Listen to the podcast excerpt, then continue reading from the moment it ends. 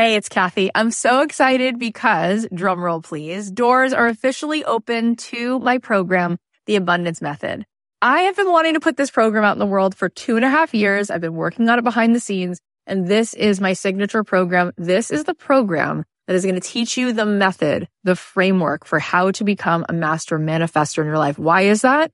Because everything is vibration. We live in a world that is atomic. That means the world is made of atoms, which is energy.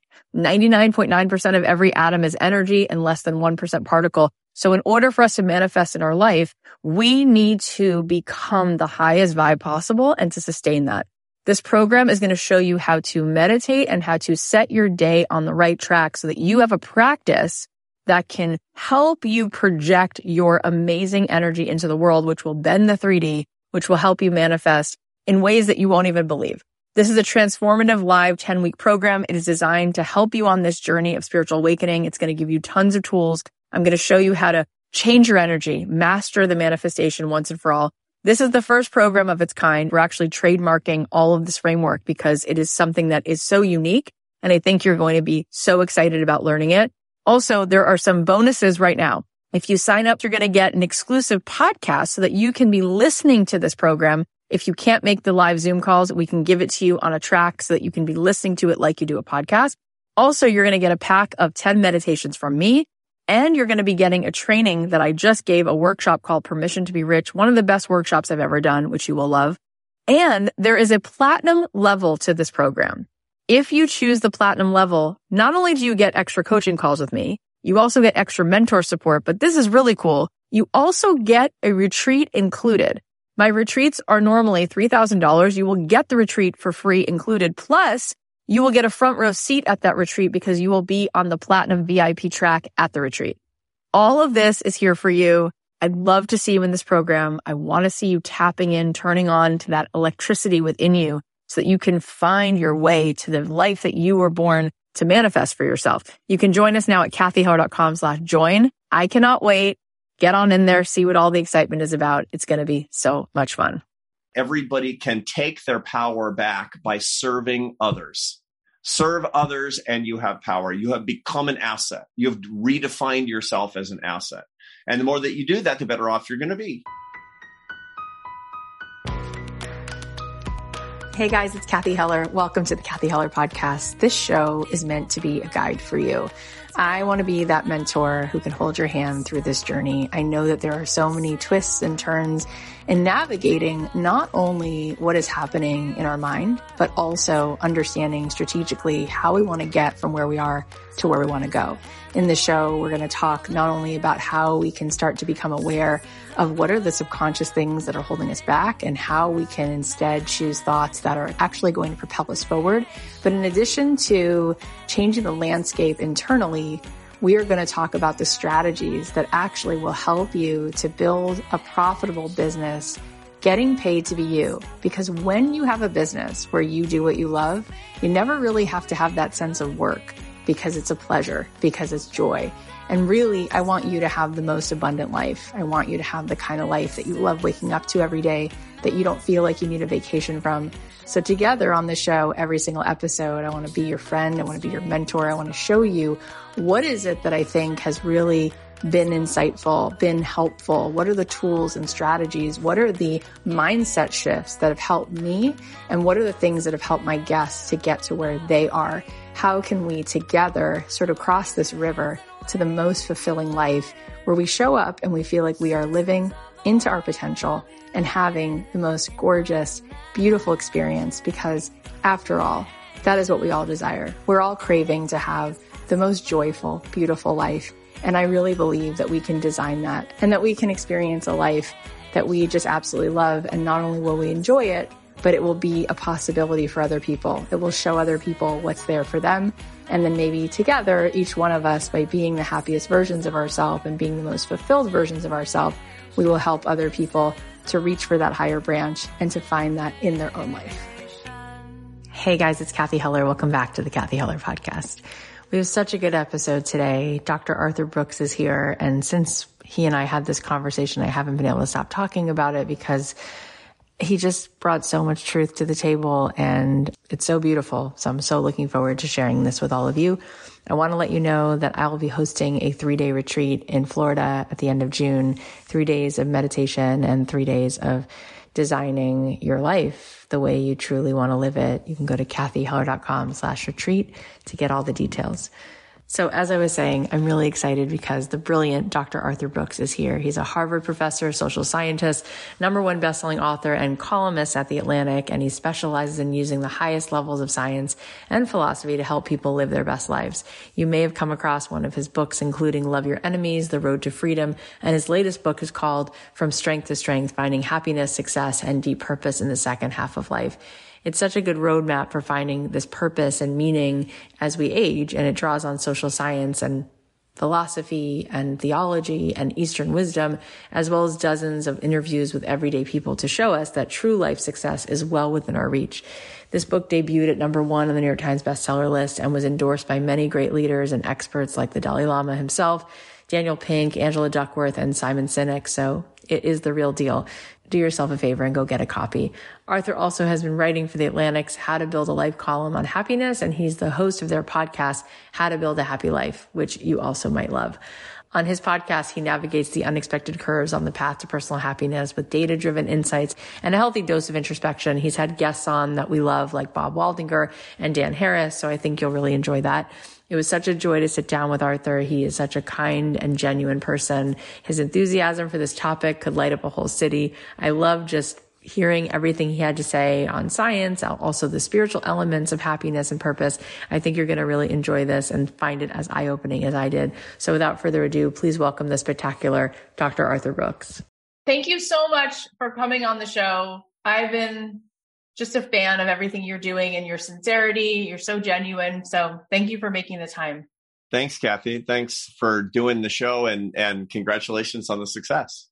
Thank you. That's so nice of you to say. I want to dive into your latest book and your podcast, but before we do, I'm sort of curious what was the beginning of you being on this road of looking into these beautiful questions? Why were you so compelled?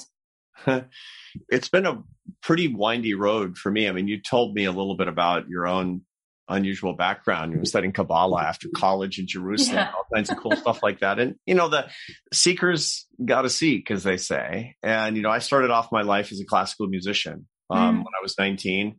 I didn't go to college until my late 20s. And all the way through my 20s, you know, I played, uh, that was a French horn player. I played chamber music. I played a little jazz with Charlie Byrd, the guitar player. I wound up in the Barcelona Symphony, and that's where I got married and started my family life. And when I came back, um, I realized that I needed to do something else, but I couldn't figure out what it was. And I just was completely captivated by ideas.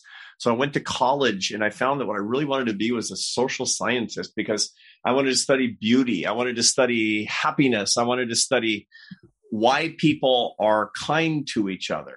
I mean, most social scientists want to figure out why people are terrible and, and warped and damaged and evil. right. But I really wanted to figure out, despite everything, why people are so often good, why people, despite everything going on in their lives, why they're so often happy.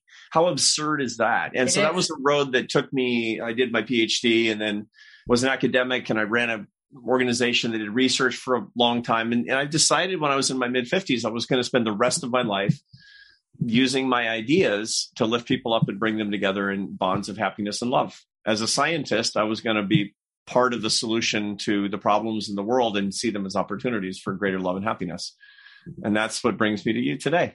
That's so cool. I just love knowing that you played the French horn and I lived in Barcelona for a semester of college and such a magical place. But I just I love that then you started asking questions like it is, to use your word, it is absurd that people are happy at all when we're just like, you know, so easily caught in a storm of the subconscious mind and just trying to survive. And then the fact that people do uh, give somebody else a parking space or people yeah. do love to connect and make things and make beautiful things and play French horn. That's amazing. And I love that you started to stop and see that and then you've been dedicating your life to that journey and that that seeking it's so beautiful so your latest book from strength to strength finding happiness success and deep purpose in the second half of life i think that's so cool in and of itself because i feel like so often people lament that they're getting older rather Mm. than seeing that this is an opportunity. So just from starting off talking about the second half of life, tell us why why you think that there's a great actual opportunity there for even maybe more well-being. Well, everybody wants to be happy. A lot of people act like they don't want to be happy, but people really do want to be happier than they currently are. And for a long time, I've dedicated myself to teaching younger people how to get started right on a path toward, you know, having happier lives. That's what I teach at Harvard. I teach, you know, big seminars in, in the science of happiness to young people. And they're on average 28 years old because I teach MBA students who are going to go off into the business world and all that. And one of the things that I noticed is that everybody just sort of assumes that when you're in the second half of life, it's either, you know, the die is cast. Either you're a miserable SOB or you're really happy because you've been successful. And all of that's wrong, it turns out. And there's no happiness education for people in the second half of life. And, you know, the people in the first half of life, their ambition is to get into the second half of life. So it's kind of for everybody. What I realized that what we need, what happiness science needs to produce is the happiness 401k plan. It's what do you need to do when you're younger, which by the way is better than a 401k because you don't have to sacrifice your consumption. The more that you invest in your happiness when you're old, the happier you get when you're young too. And when is it too late or is it never too late? These are the questions that nobody had ever really asked before. And, and frankly, it's a little selfish, I have to say, because I'm getting older too. You know, when I was in my early 50s, I'm like, I think I as a better deploy my toolkit to my own life because if I live to be 89 years old, I don't want to be confessing to my wife that I might as well be dead. Or, you know, a lot of people are, they get unhappier, but half the population gets happier after 70 and the other half of the population gets unhappier after 70. This is well known. And to date, nobody ever actually figured out who's who and why. So I want to figure out how to get on the upper branch and how to invest in it before you get there and then share that knowledge with the whole world. Oh my gosh, such good stuff. So there's so much to unpack, but the first thought I have is what's the difference between those two groups of people? Why does one get happier and one unhappier? Here's the crazy thing. So the assumption is that the people on the upper branch who get happier are the people where everything went right in their life. They made a bunch of money. People admire them. They were successful at work. They have a whole lot of, you know, pleasure or whatever. They feel good a lot, whatever it happens to be. And that's not right. It turns out that the more worldly success that you have early in life, the more likely you are to be in the downward sloping branch after 70. That's called the striver's curse. And at first you're like, that's really shocking because Mother Nature. Yeah, it is. Yeah. And the whole world tells you if you want to get happier, money, power, pleasure, fame, money, power, pleasure, fame, just do all this stuff and be successful. And then happiness will come on its own. And it's completely wrong. Mother Nature doesn't care if you're happy. This is principle number one. Mother Nature wants you to pass on your genes and to survive. Happiness is a completely superfluous concern to Mother Nature. And that means we are responsible for this. Look, every religion understands this. So every religion suggests that we have an animal nature and a divine nature. And left to your devices, like if it feels good, do it. That's your animal nature talking. You know, and your animal nature wants you to make a bunch of money or take a bunch of drugs or go to Vegas or to have a bunch of power over other people and have a million followers on Instagram or whatever.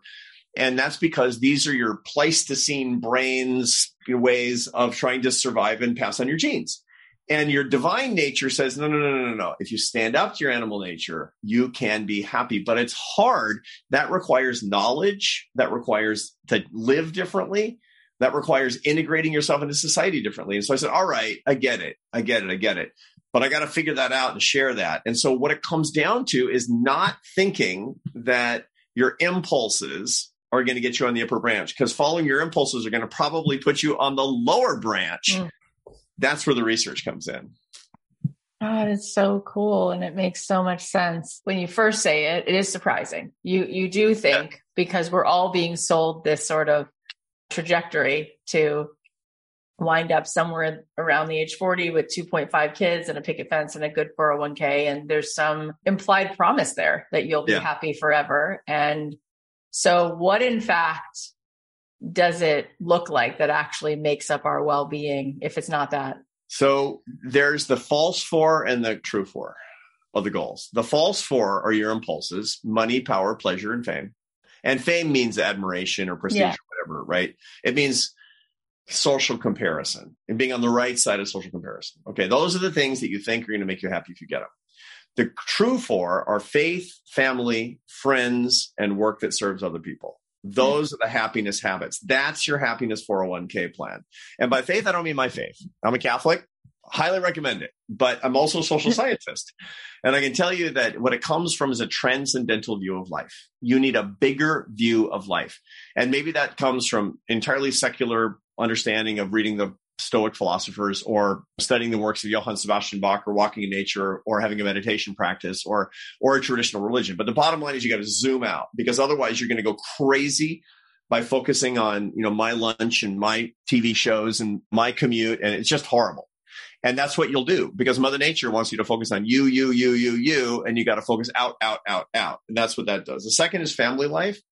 And family life is really important. People have different members of their family and define it in different ways, but those are mystical relationships. That's mystical love that you didn't choose, which is why it's mm. mystical. You got love. I mean, so you, how many, I can't remember. How many children do you have? Three. And how old is your first? 11, 9, and 6. Okay. So you're 11 year old. Do you remember when she was, is that a boy or girl? All girls. Yeah. And your daughter, your 11 year old daughter, when you first made eye contact with her after yeah. she was first born, it was like 4th of July inside your head. No that's i mean we understand neurophysiologically what's happening there's an enormous release of oxytocin that's binding you to the baby and social scientists will say that's so that cathy doesn't leave her baby on the bus and right. blah blah blah blah blah it's way more transcendental than that those are mystical relationships that's number two number three is friendships those are the ones that you choose that are placed in your life these are the people that you seek and what the screw up that we always do, if you follow the bad four money, power, pleasure, fame, then all of your friends are deal friends. But if it's all about love, then they're real friends. Real's better than deal. And then the last but not least is your work. I mean, your daily bread. People's like, ah, drudgery. No, you exist to be, to, you're creative, to serve other people, to earn your success. This is how people are wired. And if you understand and have these goals in order, that's what puts you on the upper branch. Lower branch is just, you know, animal nature. Upper branch is divine nature. Yeah, it's it's all so beautiful and you just set it down so well. It makes it so accessible. And when I was in my 20s, I was studying world religion in college and this sort of, I don't know, random thing came about, which was a trip to Israel and I thought I was going to go for two weeks and I just kept extending my trip. So I stayed there for three years and I was learning, living in the old city of Jerusalem, learning from this very, very holy rabbi, living with him and his wife and his seven children. And, uh, it was like hitting control alt delete on the software program that I had been brought up with because he was saying things like you. He says, you know, when you think about me, me, me, you become miserable. It's all right. about me. Right. Mm-hmm. And it was then that I started to think that purpose was really so much more important than striving for a feeling of self generated happiness. And yeah. I love the way that you put all of that together. And I'm so grateful that you have such a big audience that people are like consuming this because it's amazing to see how many people put their ladders on the wrong wall and yeah. they just keep achieving what they think they want. And it's just like this never ending insatiable quest because there's yeah. no there there. There's never enough. Never enough. For money, power, pleasure, fame. It's all. And the interesting thing is that people who really, really succeed, they're the most wretched of all because their heart's desire was attained, and it turns out they had the wrong heart's desire. And then you really are lost. If you, it's like, oh no, I met my goals and had the wrong goals because then there's only two possibilities. Either you're fundamentally mistaken in life, which people don't want to face, or it just means that you just need more of those goals so you finally get what you want. And so the second billion, right? More power, more heroin, more methamphetamine, more, I mean, more Instagram followers. And all you're doing is just like lighting up your brain with a dopamine that's turning into just a complete addict. And at the same time, you're never going to find what you want. On the contrary, you're going to get more and more and more and more and more miserable that's the problem. That's your point about the ladder against the wrong wall. It's not just like a, a random wall. It's super dangerous is the way that that turns out. Oh my gosh, it's super dangerous. I love how you just kept talking about more and then there's this more dopamine and it's so how do we begin, right? Because people they like to do, right? Yeah. And not a lot of people have like this long history of a meditation practice where they know how to be. So they like to do. So if they want to take one step in this direction, I can see where it's daunting because people are very much believers that they really do need money and that that does still needs to be be like up there with goal number 1 or 2 because they'll say to you look at all the evidence that clearly I need my goals to be about making more money. How do we begin? What's a first step or a second step to have the experience of changing that program because words don't seem to teach, you know, it's experience that teaches. And so what might be a step into this where they don't have to just listen to you and believe you, but they could feel, they could start to know that this is right? Yeah, so there's a lot of things that we can actually do, but there's a knowledge that's worth actually reviewing a little bit. To begin with, when I talk about this, when I teach this to my students, or when I'm talking about this in public, I always tie this to not just philosophy and theology and not just social science, but also to the neuroscience. Mm-hmm. And the neuroscience is really important to understand because we all have written and thought about what's called the mind body problem. Where does my consciousness reside? Is there some external consciousness? These things are too abstract, you know, because when you want to feel better and you want your life to be in order, you need something that's a little bit more concrete than that. Right. So the first thing to keep in mind is that your brain, when you have these desires, when you're trying to figure out what your goals are, when you want to be successful, there are two parts of your brain that are working in concert with each other. There's the limbic system of the brain, which is a very, it's ancient compared to the newer part of your brain. People see a brain as like this wrinkly thing. What that is, that's the neocortex of the brain. And that's about, it's a sheet about the size of a meter square. And the reason it's wrinkly is because it's so big, it has to be bunched up inside your cranium. So, wow. inside, yeah, underneath that is the limbic system. And that's a more ancient part of your brain that was evolved over about a 40 million year period. Oh that's the part of your brain that takes the signals from your brain stem and your eyeballs and all that, and it turns it into emotions and desires and cravings. This, it turns it into signals to you that something's out there that you need to pay attention to. So if a, uh, you know you hear a twig snap behind you, that immediately taps a part of the limbic system called the amygdala part of your brain, and that makes you feel fear immediate fear. Why? Because you're you're evolved to run away before you know what's going on because you get that wrong and you're a tiger's lunch. That's the kind of thing. That sends a signal. All of your desires and cravings and emotions, good and bad, or from your limbic system, they're sending them to the cortex of your brain, the modern part of your brain, the thinking part of your brain. The most important part is the bumper right behind your forehead called the prefrontal cortex. Here's the thing most people are managed by their limbic system. They're mm-hmm. being managed by their impulses, which is a, not the most modern or human part of your brain. It's like you're being managed by a little kid all the time. It's like this weird thing. It's like, so you got like kids under 10 in the house. It's like, okay, from now on, you guys are in charge. They're like, awesome. Chocolate milk every meal. You know, I think I'm going to have a bowl of candy corn for breakfast today. That's what your limbic system is doing. It's like, give me more sweets. You know, I feel angry. I'm going to scream you know, I want to do something, I'm going to do it. I feel unhappy, I'm going to act on it immediately, right? That's the kids running the household. The most important thing to keep in mind is that when you have all these desires, that's just your limbic system. That doesn't mean you have to do anything. That's just a signal. So this is the key thing wow. is to realize that you can manage your limbic system. And that's what all religious and meditative traditions have in common. It's all neuroscience. What the Buddhists are doing is all neuroscience. They're basically saying when you have an emotion, just observe it. Right. Now, what are you doing? You're putting time so that your limbic system can't make you act yet. And then it gives a time for your conscious brain, for the grown-ups to catch up. You can't catch the little kids. They're very fast running around the house. But if you put time in there, the grown-ups can catch up and say, no, it's not the way we're going to do it. You have power. You have power over your impulses. You just have to give yourself time and recognize that those feelings that you have don't dictate your reactions. You get to decide your reactions. That's the most important thing. And once people realize that's called metacognition, by the way, that's a technique called metacognition. And just knowing that is like having the most power you've had in the last 10 years of your life. Oh my God, it's so good. I was laughing because I just told you I have a six, nine, and 11 year old, and yesterday there were cornflakes all over the couch and then i looked over and my cat was in a bonnet they put a bonnet on the cat and then my daughter is literally kicking my other daughter because she's wearing this hair scrunchie that she wants and i'm laughing because i never heard it put that way what you yeah. just said and it's such yeah. a perfect way to put it it's like why would you want that part, that nine year old running your brain? Like you just yeah, don't want that. And I have sweet kids, but they react. They're reacting totally. all the time. So that was such a helpful way to say it.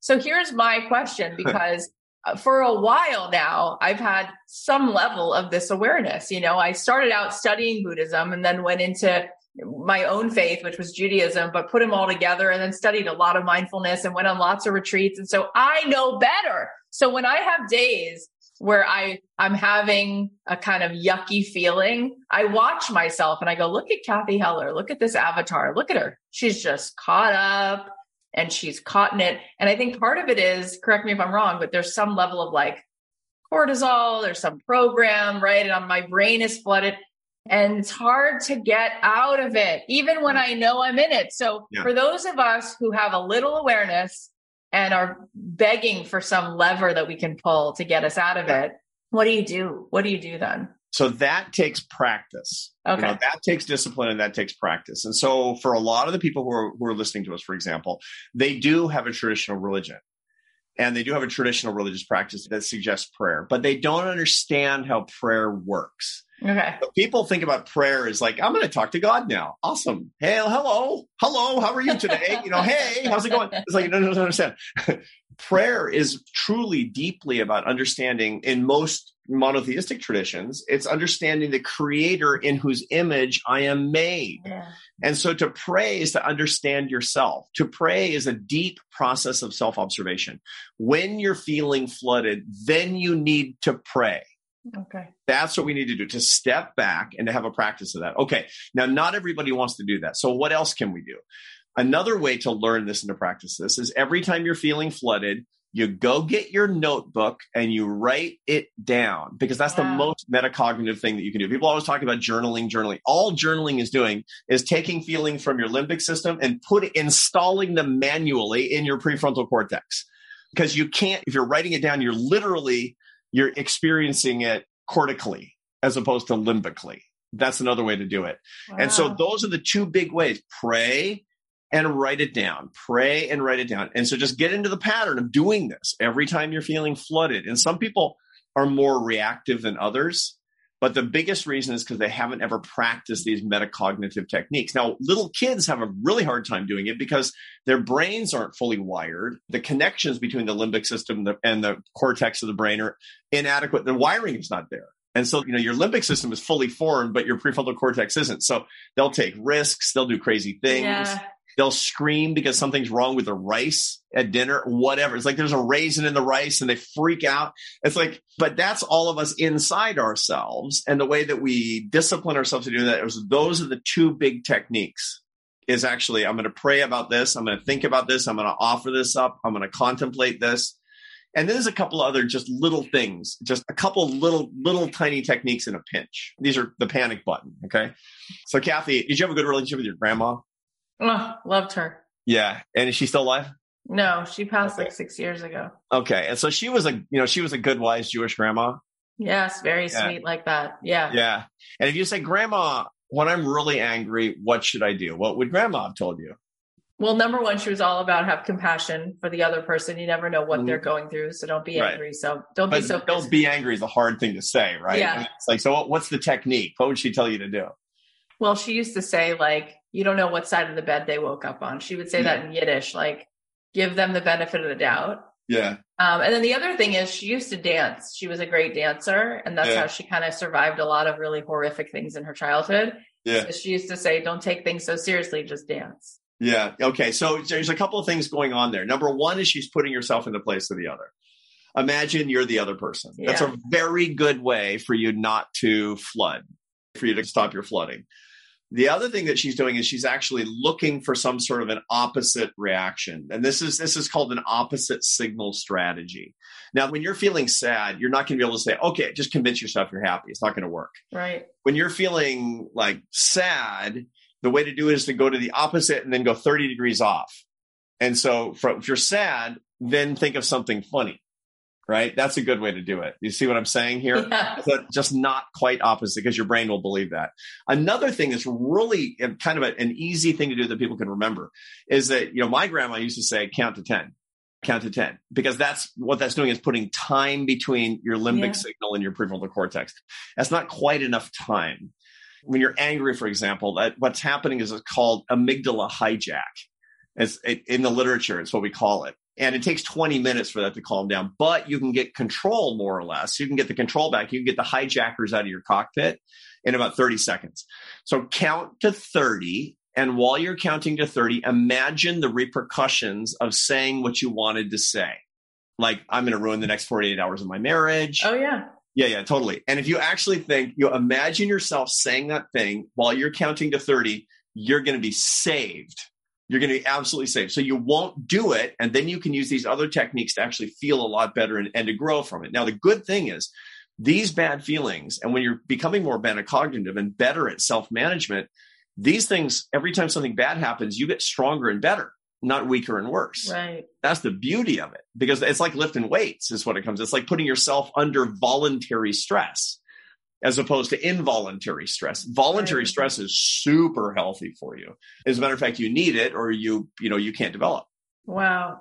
Those are really good things to think about. And that was really sweet that you asked me about my grandmother because she's like one of my favorite characters in all of history. And that was really fun one of the things that I've noticed is, you know, we have people on the show who've come here and talked about just how difficult it is for people to be in this receptive mode, to be softening out of the fight or flight, right? Which is right. what we're kind of talking about.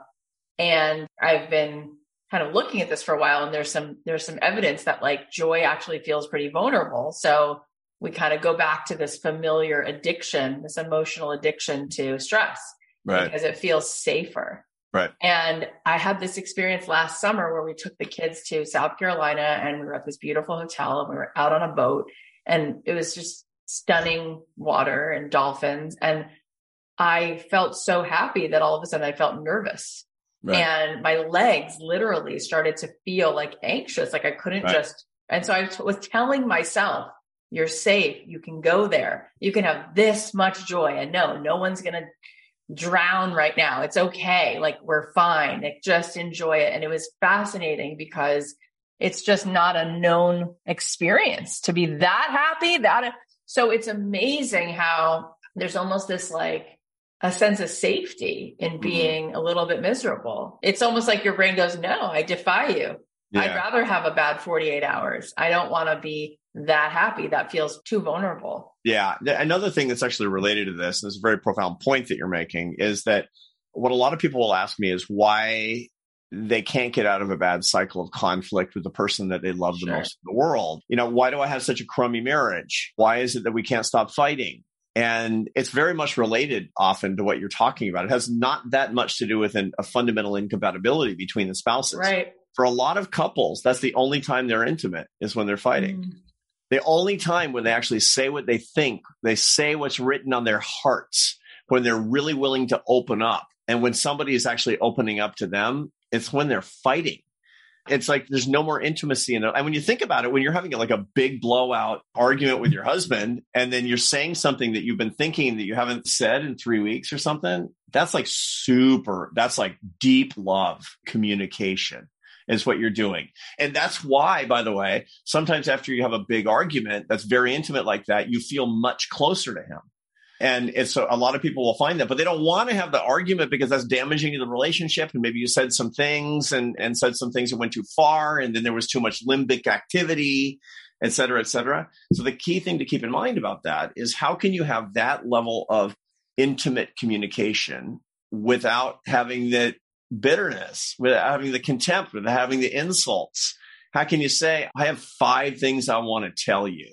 I got five things I want to tell you. And when you're not like in a hot hedonic state, and it's like deep stuff about stuff that's like really deep in your heart, and having a time when you do that, then you can have all the intimacy of the fight, but without the bad 48 hours that follows. And the reason you weren't doing that before is because you're, you know, you're in a routine. The only time you talk to each other when you're not angry is about the kids and the commute and the dinner time and the, the grocery shopping. And you never reserve time to fight. You do that because you're just pissed.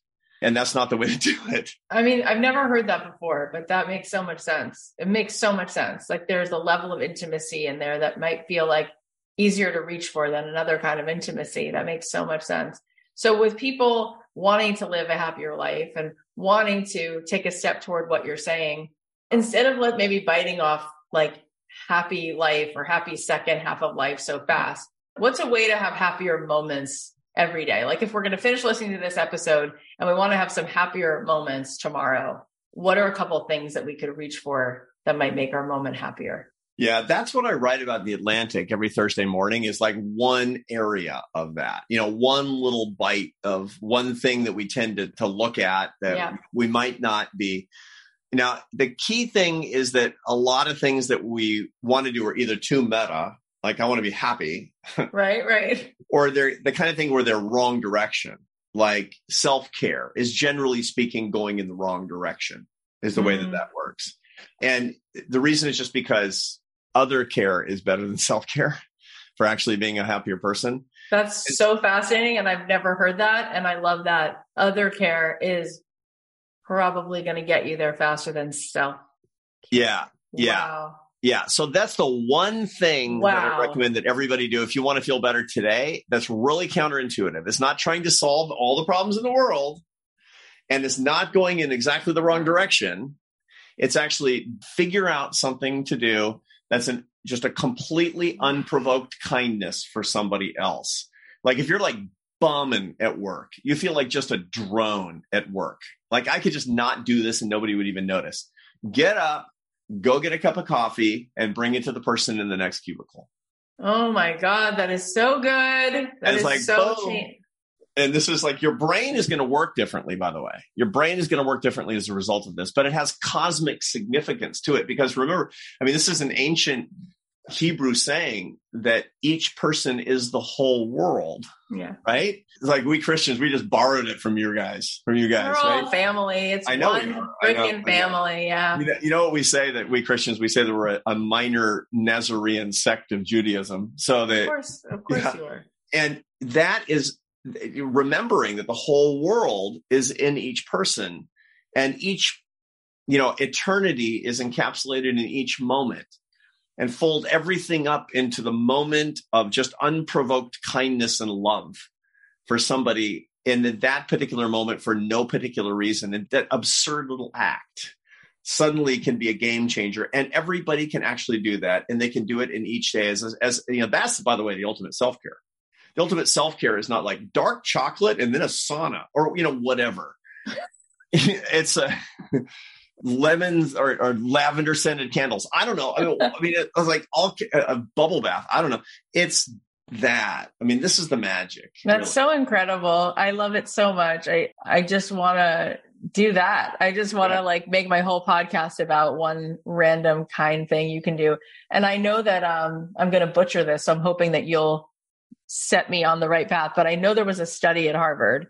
Maybe you even conducted it, but maybe it was like way before your time. But I think there was this study of like, how can I be happier?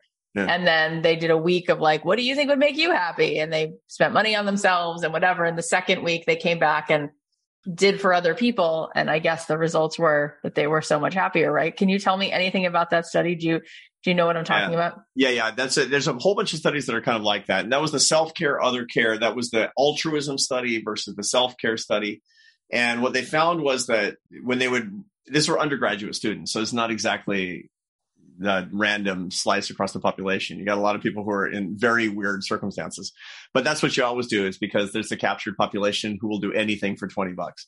Uh-huh. and you know you experiment on on students. And I wasn't involved in this study, but I've seen the study's actually been taken place in a whole bunch of different universities. And half the students are instructed to do, you know, figure out something that they always like to do. Right. right? And then every time they're feeling bummed out or once a day or whatever, they'll do that thing. And the others are assigned to do something they wouldn't naturally do, which is uh, an act of kindness for other people and to do that. And the people who engage in the act of kindness, which is unnatural, are twice as happy. I mean, it feels good to do the things that you like. I mean, having the chocolate or taking the sauna or what happens to be. But when you do that thing for the other people, it's just like magic. You're going against your nature. Once again, it's animal nature versus divine nature. if you follow the animal nature a little bit, it feels good. If you follow it a lot, it feels bad. If you follow your divine nature a little, it feels really good. And if you feel it a lot, if you do it a lot, it's a game changer. It'll change your life. It's amazing. I'll never forget this. I was um was walking to my doctor's office and there was a period of time where I was going to the same doctor quite often because I was going to fertility treatment.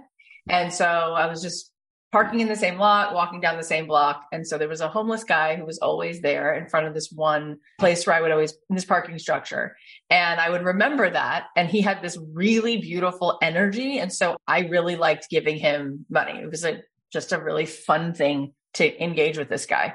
And so one day he wasn't there when I was on my way to the doctor, but when I was on my way back, it started to rain and he was there and he was outside and I was like looking to scoot in so quickly to the door so I could run up the stairs and get to my car because it was raining out.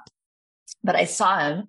And so I look in my bag and all I have is like a $10 bill. So I thought for, I'm going to be honest, I thought for a second, like, do I give him a $10 bill? I usually give him like a buck. And I was like, I'll give it to him. I'll give it to him.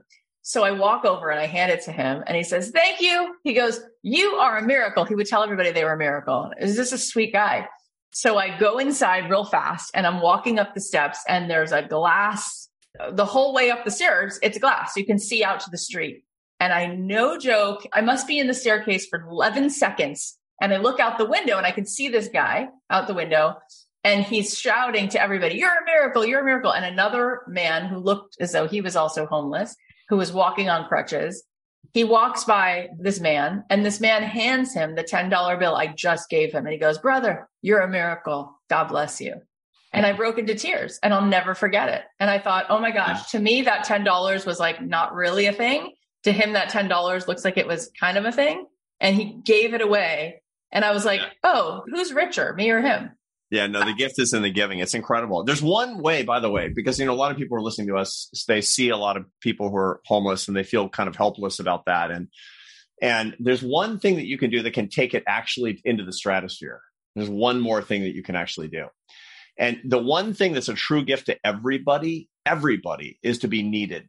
That's what everybody needs. And we have a whole class of the population, you know, poor people, people at the margins of society. And the, the horrible thing is that they're liabilities to manage and the human dignity that that actually sacrifices. So one thing that we can do, you know, so you see a homeless guy in the street and what do you need from him? And I think I know, I think you need his prayers because God hears the prayers of the poor, right? You need him to pray for you and your family. You need him to pray for your daughters. He needs a little money. You need his prayers. And then we're cosmically in union. Then we're truly one. Yeah, it's unbelievably beautiful. And you can feel, I think that whenever tears come, it's it's recognizing the truth is what's happening. Yeah. And that's I think why we cry, because something inside of us goes, that, that's the truth. And when you just said, I got chills as you were beginning to share this piece and you said people need to be needed. And I got chilled because that's it. Right. And it's, yeah, there's such a loss of dignity when you think of this person of like, okay, what can I give to them? What can I give to them? And you forget that they have so much to give to you. Yeah. And it's astonishing. I mean, it's just what you just said is so, so how could we actually implement that into our life. I mean, one thing is, I guess, if you see somebody, you could ask them, you know, you mm-hmm. could say, uh, I'd love a blessing from you, or I'd love you to pray for my, my well-being. And they might, they might be sort of taken aback because they might not hear that every day. Yeah. But, uh, maybe part of it would sink in, you know, maybe just for a second, they would even consider the fact that you thought there was something they could do for you. How giant is that? How beautiful is that? And your kids you know? I mean the poorest people that are near us every day are our children. It's oh, we don't that's we, so sweet. I never would think of that. You're right yeah though. i mean we it's like we think of poor people as people who are you know unhoused or living in poverty and, and there's plenty of that and there's so much that we can do. But our kids are the poor and blessed are the poor. And how do we bless the poor? By empowering them to bless us. And you know we unload the dishwasher. Okay there's more to that it's like to say to your kids, I need your love. I need your love. Because we do. That's all we want. It's all we want. My kids too. I mean, I'm I, am i am going to be a grandfather next month, and uh, what do I want? I want their love. I want their blessings. It's amazing. They're so lucky to have you at Harvard. They're so lucky. I feel like you're so refreshing in the sense that, you know, Martha Beck tells me, she's like, I had to leave Harvard so I could talk about the things I really want to talk about. And sometimes you go into institutions and this stuff is too touchy feely for them, or it's too, uh, you know, it's not backed in enough science. And the science you speak of is so compelling, it's hard to unsee what you're saying and you can feel it, right? Yeah. Um, but I'm really impressed that, first of all, I know how much positive psychology is going on at Harvard and it's been trailblazing that path for such a long time. But the fact that they have someone like you who so overtly talks about meaning and purpose and God and faith, it's like God is that, that is pretty progressive these days. That's pretty right. amazing. Thank you. I appreciate that. And you know, the, the truth is that we all can do this. We all can bring what we have and bring our whole selves to it. We hold back a lot more than we need to. And it's not a service to ourselves and it's really not a service to other people as well. And it's also really helpful. I'm 58 and I'm not 38. You know, at 58 it's like nothing matters except this. Nothing matters except the truth all the time.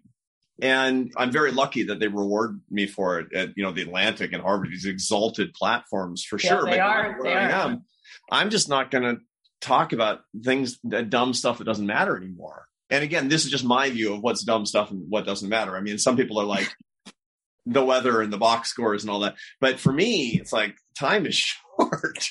In my family, we die young. So I'm not screwing around here. We have to lift each other up as much as we possibly can with whatever time that we have. And by the way, that's the secret. The most amazing thing is that, you know, it's like I teach my students. My class in science of happiness is to make them into happiness professors. Mm-hmm. Not to teach them the secret to happiness, but so that they can teach the secret to happiness. Because that's the ultimate secret to getting happier is sharing the secrets to happiness with other people so they can understand what the science is saying, but how they can express it to other people, how they can share it with other people. And that's really where that's where the magic happens, is where we pass it on. Which and you're a happiness teacher. I mean, look at your show. you're a happiness teacher. That's so sweet.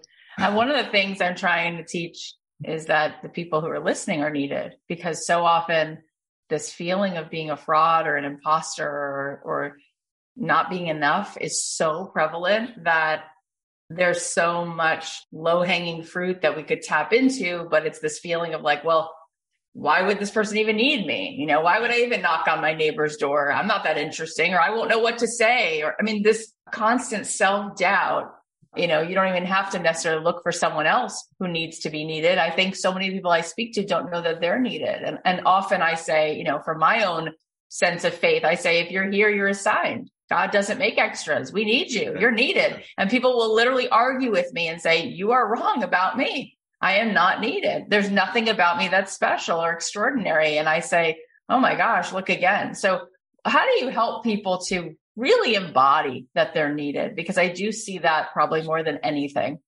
Yeah. I mean, there's sort of two classes of people that we create in our society and we create for ourselves. There's the assets and the liabilities and the assets are people that are developed and they might be very expensive to develop people but like our own children we consider them assets to develop and not liabilities to manage and then there's a whole outcast group of people that consider themselves and we consider to be liabilities to manage and you know the welfare system does this and you know it's like we don't need you these are completely extraneous and we manage them as liabilities so we can get them off the books as it were you know and so number one that's a, an inhuman way for us to treat our sisters and brothers I mean, in public policy and in private life and everything else, we should never treat anybody like a liability. That's what we are talking about before. But how do people do that who feel themselves to be liabilities, which is a really interesting thing to do? The answer is you turn the tables. If you feel like a liability who's being managed, then overtly go out and solve somebody else's problem. This is the key. And everybody can help somebody. I mean, everybody yes. can, can serve and, and maybe it is a prayer. Maybe it is an act of love. Maybe it is an act of unprovoked kindness. And, and all of us feel like liabilities sometimes, by the way. I mean, we have that tendency to feel that way. Some of us are very lucky to, to be empowered. So I don't feel that way very often. But no matter what, everybody can take their power back by serving others serve others and you have power. You have become an asset. You have redefined yourself as an asset. And the more that you do that, the better off you're going to be. I think one thing that you said a few times, which is such a beautiful, consistent theme with you, is that you can serve through love.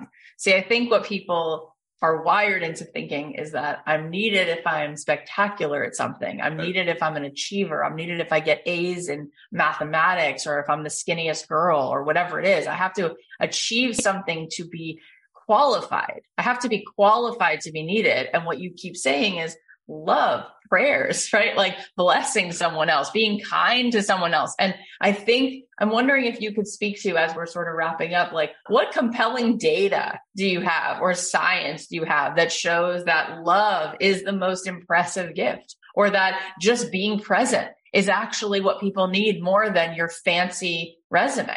Yeah, there's a lot of evidence on this. And I'll give you a couple of pieces of sort of common sense evidence that have studies but don't require studies. So if you think about it, Cathy, if I were to interview your daughters and I would say, what do you need most from your mom?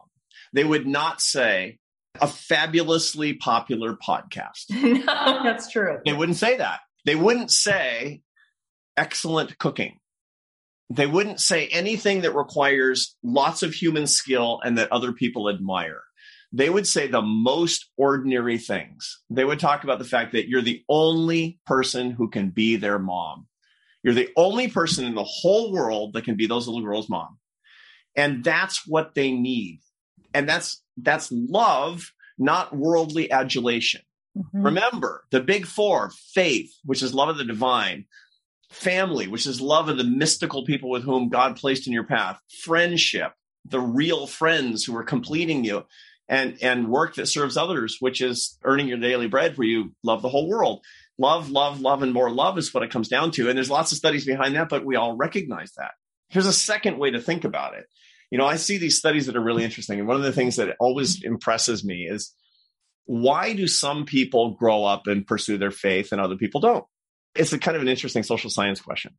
And it turns out the number one predictor of your children growing up and practicing their faith is seeing their father practicing the faith. I'm like, huh, how come? And the answer is very simple, it turns out. You know, there's nothing sexist about it at all.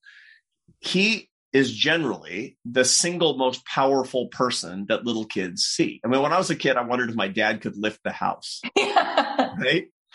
And my dad bowed the knee to no man, but he was on his knees on Sunday morning. And that had a huge impact on me.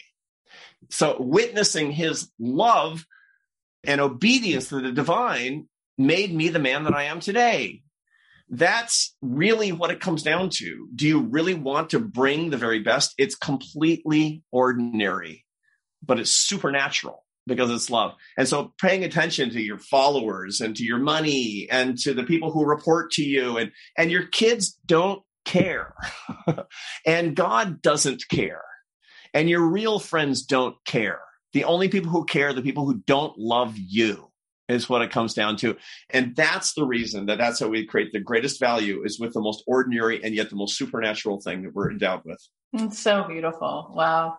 The Talmud says that too, that if you want your kids to grow up and to have a connection, to see their father praying, it says that. Even though Judaism is actually matrilineal, it goes through the mom, but but still it says that that's that's in there for thousands of years. Okay, my last question to you, because I, I know that some people listen to this and they have a hard time. It took me like a year and a half to t- start talking very openly about God on the show because people, it's kind of like in Alaska, there's probably like 70 words for snow, right? It's like yeah. you don't just say snow, you say like sleet or, you know, there's right. whatever. So I think that people have so many different adjectives and experiences around that word that it's hard for them to find their connection to the divine, right? right.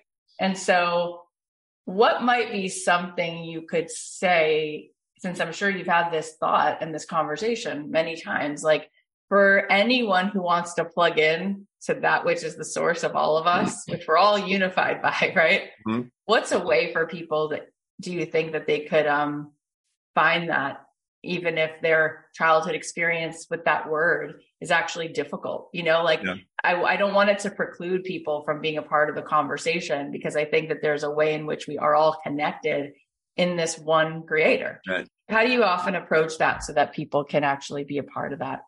People have a hunger for this. They have a deep hunger for it, but they don't know where to start. And they're kind of committed to not doing that. I mean, Yeah. it- I always said it was stupid. And so your pride will keep you from, from, you know, going in a particular direction. And, and they just don't know, particularly if they come from no tradition at all. They don't have any background in it. Not to mention the fact that with people that you love, it's extremely embarrassing. For example, there, there'll be married couples who they weirdly, even if they are religious, they won't pray together. I mean, prayer is more intimate than sex. And so praying together is like the most intimate thing you can possibly do. And they're married couples for 40 years who are embarrassed to see each other praying. And so, no joke, there's power here that we're talking about. So, what I recommend to people who are kind of, am I on a path? What am I seeking? I don't understand. Is to start really, really humbly. And that means basically doing the work by saying, I'm going to set aside 10 minutes a day. And the 10 minutes a day, I'm going to spend half of it reading and half of it just sitting, no devices. That's a process called discernment. And in every religious tradition, which really in my tradition starts with Judaism, with Rabbi Hillel the Elder, who asked about, you know, is interrogating yourself for five minutes a day, just five minutes. You know, maybe you're reading the Stoics, maybe you're reading a book of prayer, maybe you're reading the Dalai Lama. Read something that's the wisdom literature, and then five minutes contemplating that, sitting in contemplation of that uh-huh. this just opens your heart. It opens you up to a greater stimulus. And what's going to happen is if you do this seriously and do it seven days a week, it's better than the gym. It's going to make you want more. And it's going to go to 15. You're going to find that pretty soon it's 30 because you don't have enough time in 10. You just don't have enough time in 10, right? To actually do this. And then you're going to find that once the door is cracked, that somebody's going to open it up and come through. And if you've got the courage to let that door open, do you have the courage? It's going to change you. I mean, you're so lovable. Everything you say is love. I'm so grateful that you came on the show. Thank you so much. Arthur Brooks, he is amazing. You guys were listening, you were part of it. Tell everybody where they can get your most latest book and where they can follow along with you. I have all the stuff. It's just like everybody else. I got a website, Arthur Brooks, as it sounds, dot com.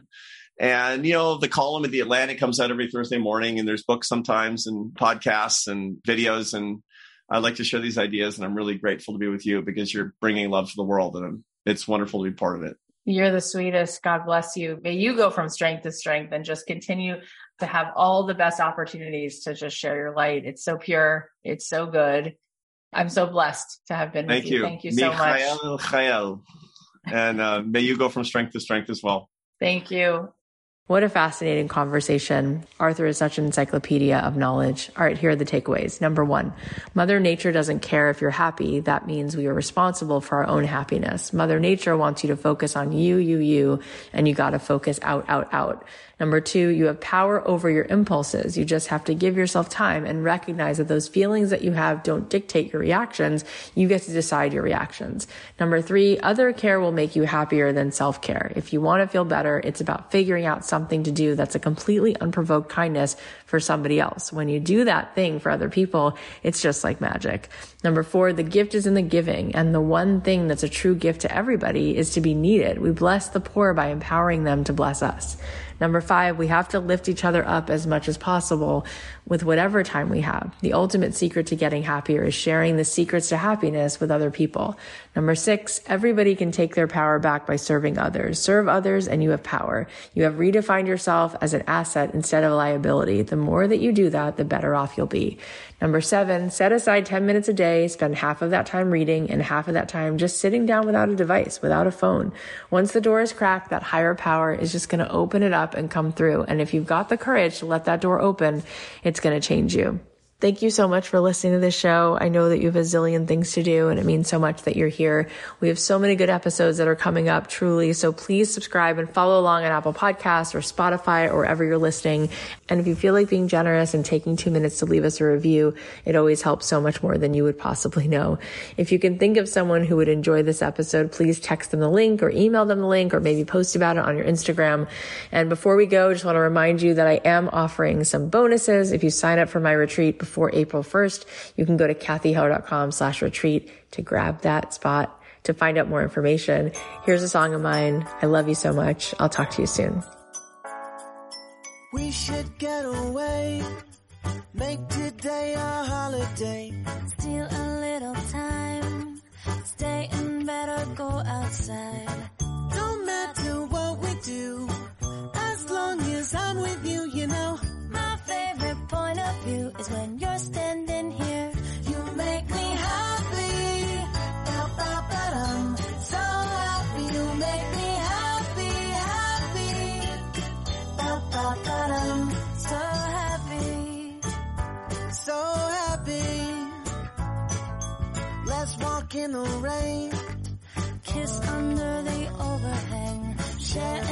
An ice. Share some secrets no one knows.